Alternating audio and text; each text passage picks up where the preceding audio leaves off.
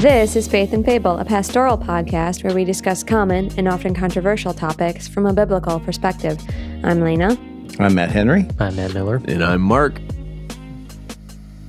And now we have dead air. Who is supposed to do the thing? I intro, you got to do it. Man. Come on. All right. Let's like, share, comment. It's been a while, guys. Luke wrote Hebrews. It's been a while. Everyone knows that Luke wrote Hebrews, but everyone also knows they need to like, share, rate, review, tell all their friends about this podcast. If they like it or they don't like it, doesn't matter. Just tell people about it. Say, go listen to these guys. I hate them, but go listen to them. Yep. We really suck at this. I'm telling you, I'm just doing it. I'm faithfully doing it. That's what I'm doing it here. In fact, you should be in bed right now, but you're up. Talking about Satan. Because Matt and I are getting squirrely and we're just rambling. That's right. So that's why we're going to talk about Satan. So go ahead. Take it away. So we're still talking systematic theology 1, and we're in the spiritual realm. So we did a 3-part series on angels. And now we're going to talk about the doctrine of Satan, also known as Satanology. Satanology, yeah. So this is going to be a short one, but it's going to be just some introduction to the person of Satan and also some of his designations throughout Scripture.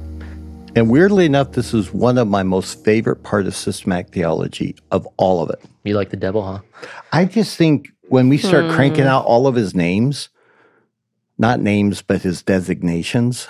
Yeah. It paints. Yeah.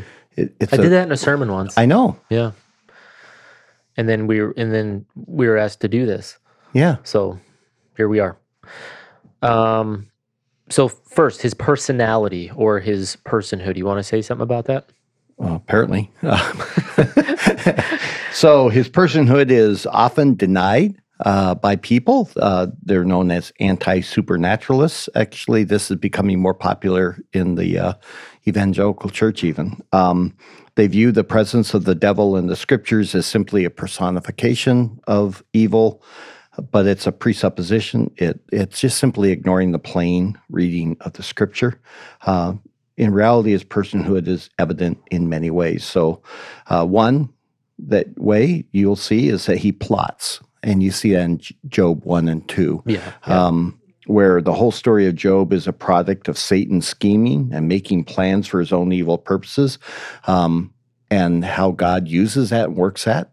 But if you've never read it, you should go read it. It's fascinating. Yeah. Lena, you want to read, though, also a passage out of 2 Corinthians? Sure. One whom you forgive anything, I forgive also. For indeed, what I have forgiven, if I have forgiven anything, I did it for your sakes in the presence of Christ, so that no advantage would be taken of us by Satan, for we are not ignorant of his schemes. All right, so that's 2 Corinthians 2, 10 through 11. The word there for schemes it's actually a word that speaks of plans or designs or strategies. But what's interesting is that Paul says in this context that we're not ignorant of these schemes, but as they relate to the necessity for forgiveness among the brethren, the implication is that the way he works his designs or his schemes within the church is actually through interpersonal realities such as bitterness, resentment, anger. Yeah. And, you know, yeah. So if you got conflict there, very potentially to... Yep. Scheme of the devil. He's working there among you. So Paul says, be very quick to forgive. Yeah. Short accounts. Because you know that... Satan is there trying to stir things up. And so when you say ripped apart church, all you're seeing is satanic work. Right, yeah. Right. Then in Ephesians 6 through 11, it says, put on the full armor of God. Why? So that you will be able to stand firm against the schemes of the devil. Now, the word here for schemes is the word that refers to plans that are crafty and deceptive. Right. So a little bit different than the other one. The idea is that he labors to pull us into his plans, but through deception. And so the result, of course, is that we unknowingly become accomplices in his efforts and work. All right. So already we're, though, bucking up against something that's totally different than what you're used to hearing. When you think about Satan and the works of Satan, that's always got to do with, you know, great evil. People levitating, puking up pea soup, or immorality or something, right? Head spinning. Right. And yet it's actually very boring, run-of-the-mill kind of stuff. It's good old-fashioned false teaching and bitterness. Yeah, disunity. Yeah. Or divisiveness. So the point that we're making here is that that's evidence of him as being a person. Then we're just going to kick out several other things. In 2 Corinthians 2, it speaks of his intelligence. Revelation 12, it talks about him having emotion. In Jude 1, it talks about his will. In Matthew 4, it talks about him having speech or speaking.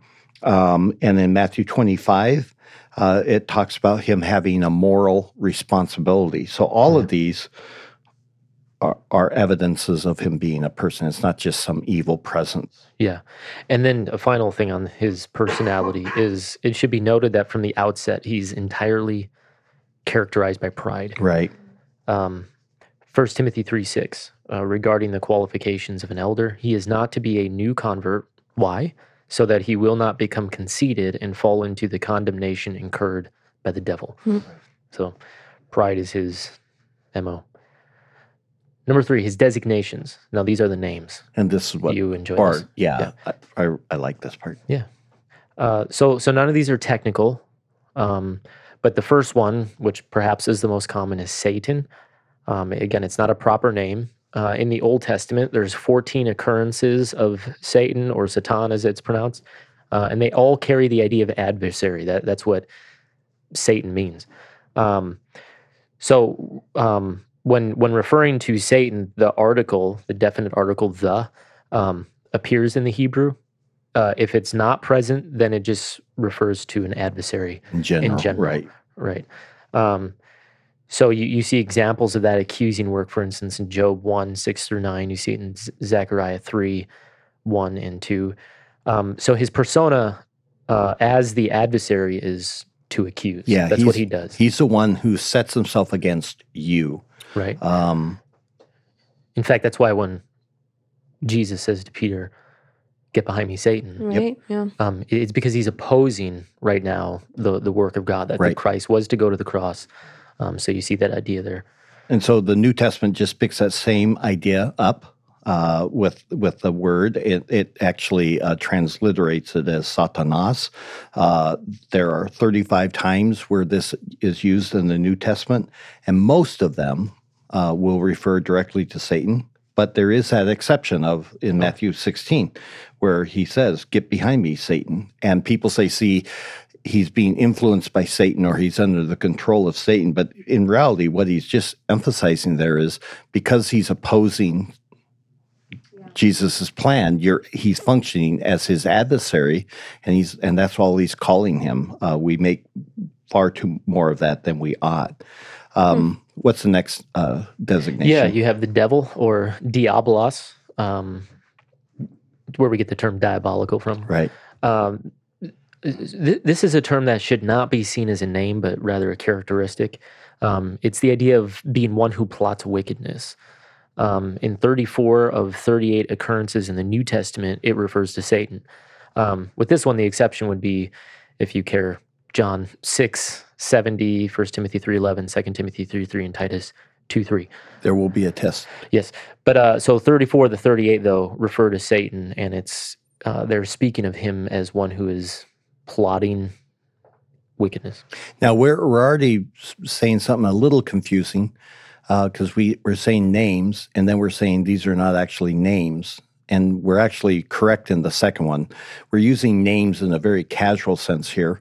Nowhere, you brought that out in your sermon on Satan, that nowhere in the Bible is he ever actually named. Right. He's never even given that respect.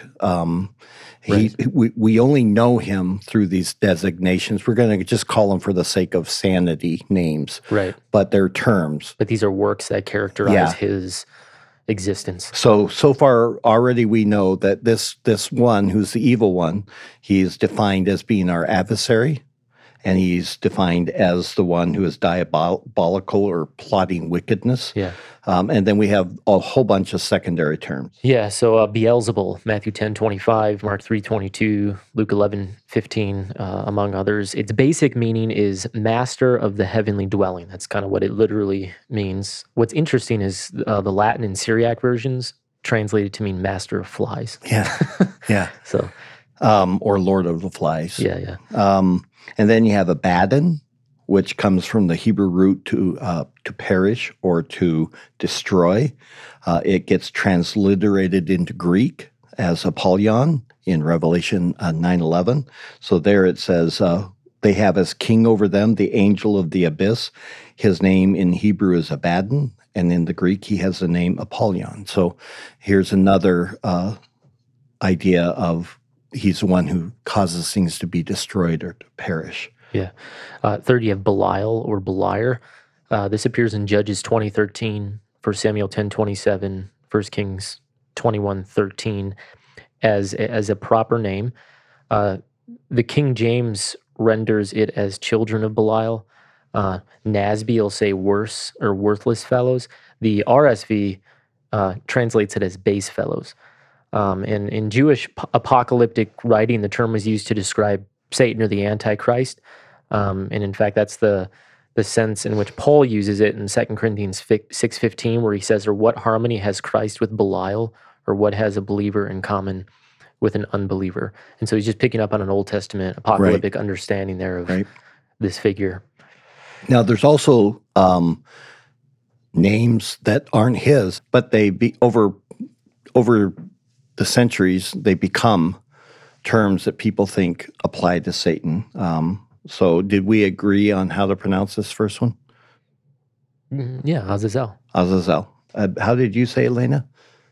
Azazel. Azazel. Azazel. I've heard it several different ways. Yeah, Azazel. Anyhow, go ahead and explain that one. Azazel. Okay, so it's a term used in Leviticus 16. 8 through 10, and the key here is to understand that it's not being used as a proper name. So if you can get that, it'll make sense of the passage. So in Leviticus 16:8, it says, Aaron shall cast lots for the two goats, one lot for the Lord and the other lot for the scapegoat. And that's the word. And scapegoat is the term Azazel, right? So here there's two goats. Notice one functions as a sacrifice to Yahweh, signifying an appeasing of God's wrath, also known as propitiation, and the other as a sacrifice to Azazel, signifying the removal or the sending away of sin, commonly understood or referred to as expiation. Right. Now, the Hebrew word azel means to go away. That's all it means. And so when it's combined with the word az, which is the word for goat, it makes the word Azazel. And so it's a term then that means nothing more than the goat of going out when you put it literally, together. Yeah. Yeah, or quite simply, the scapegoat. So in some Jewish traditions, Azazel is sometimes understood to mean demon goat. That is, it was a goat offered to a demon named Azazel. And then in various Christian writings, it's understood to be a reference to Satan. And so you here you even see it changing throughout the centuries. But both of those are wrong because the term in no way here functions as a proper name. Rather, it's simply the idea of a scapegoat, where the priest would place his hand on the scapegoat, of course, symbolically showing the transfer of sin, and then he would send it into the wilderness to signify that removal or that sending out of sin from the nation. Pretty cool picture. Yeah. And it's also very fascinating. It took two goats to accomplish the Christ, imagery of what Christ did in himself too, but that's on the side. Yeah. So what's another one? Okay. The one that everyone thinks of is Lucifer. Right. Comes from a translation out of Isaiah 14:12 in the King James, and that's the important part. Lena, you want to read the King James's version of Isaiah 14:12? How art thou fallen from heaven, O Lucifer, son of the morning? All right. So it comes from three Hebrew words that means something along the lines of shining one, son of the dawn, or boastful one, son of the morning. And many have just assumed that the person described in Isaiah 14, this is where it gets hard because, and we're not going to get into this, in Isaiah 14, many people believe that it's referring to Satan, very popular. And in fact, it's almost impossible to convince a person who believes that Isaiah 14 is describing Satan that it's not talking about, but we would argue it's not talking about Satan. Nevertheless, Lucifer actually just comes from the Latin Vulgate. What's interesting about it is that the Vulgate also gives the same name to Christ in 2 Peter 1:19. Yeah, isn't that interesting? Yeah. And it's like, you should be kind of slow before you start assigning that. And then, so the Latin term was then later translated or transliterated in a few English versions, most notably the King James, as Lucifer. But the whole debate gets rather complex, and we're not going to get into it because we would go down the road that we will never come back from. But suffices say that the context actually demands in Isaiah 14 that the term be a reference to the king of Babylon. Right. It's just poetic language. The whole context is speaking of actual literal nations and kings. And so when you get to chapter 14, verse 12, you should understand it as a reference to a literal king, specifically the king of Babylon, if you're going to be faithful and consistent with their hermeneutic. Right. Nobody is reading something deeper or more spiritual in verse 11 or 13. Yeah. But right there, boom, right. Off they go. All of a sudden. And so understand that Lucifer comes from a translation in the King James, and it's actually a bad one, and it's not Satan's name. So stop using it. Yeah. Similarly, in Ezekiel 28:12-19, it's a passage that many understand as somehow describing Satan's fall. Again, the arguments here are rather complex. If you really want to know what they are, send a message to us, and we'll actually... For you. Yeah. And we can send you some notes on that.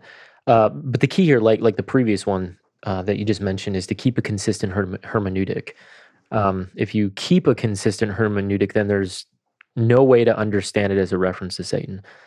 Further, you have to read a number of assumptions into the passage, and they're assumptions that have nothing to do with the greater context. So if you're familiar with that, Ezekiel 28, or not familiar, don't worry about it. Right. If you don't know what we're talking about. Yeah. But if you always thought that it was a reference to Satan and want to know the arguments as to why you shouldn't understand it as a reference to Satan, again, just send us a message. But we're not going to draw it out here. Yeah, it's way too tedious. And it also just goes back to a point that we try to make in word and also in practice in this podcast is so often what we do is, as believers, we just grab a small portion of the scripture, rip it right out of its context, and then it takes on its own life. And once it gets repeated over and over and over again, it's like pulling teeth to get people to stick it back in its context. Right. And just let it say what it says. And this is one of those big ones. I've been yelled at. I've been cursed when I tried to teach on this years ago. Mm-hmm. And it's like, wow. I mean, you really want that to be Satan, don't you? But context doesn't allow it. Yeah. So descriptive titles. Yeah. The first one is the evil one, Matthew 13:19-39. The tempter, Matthew 4:3, and 1 Thessalonians. Boy, that's hard for me to say tonight. 1 Thessalonians 3:5. You got the ruler or prince of this world, John 12:21, 14:30, 16:11.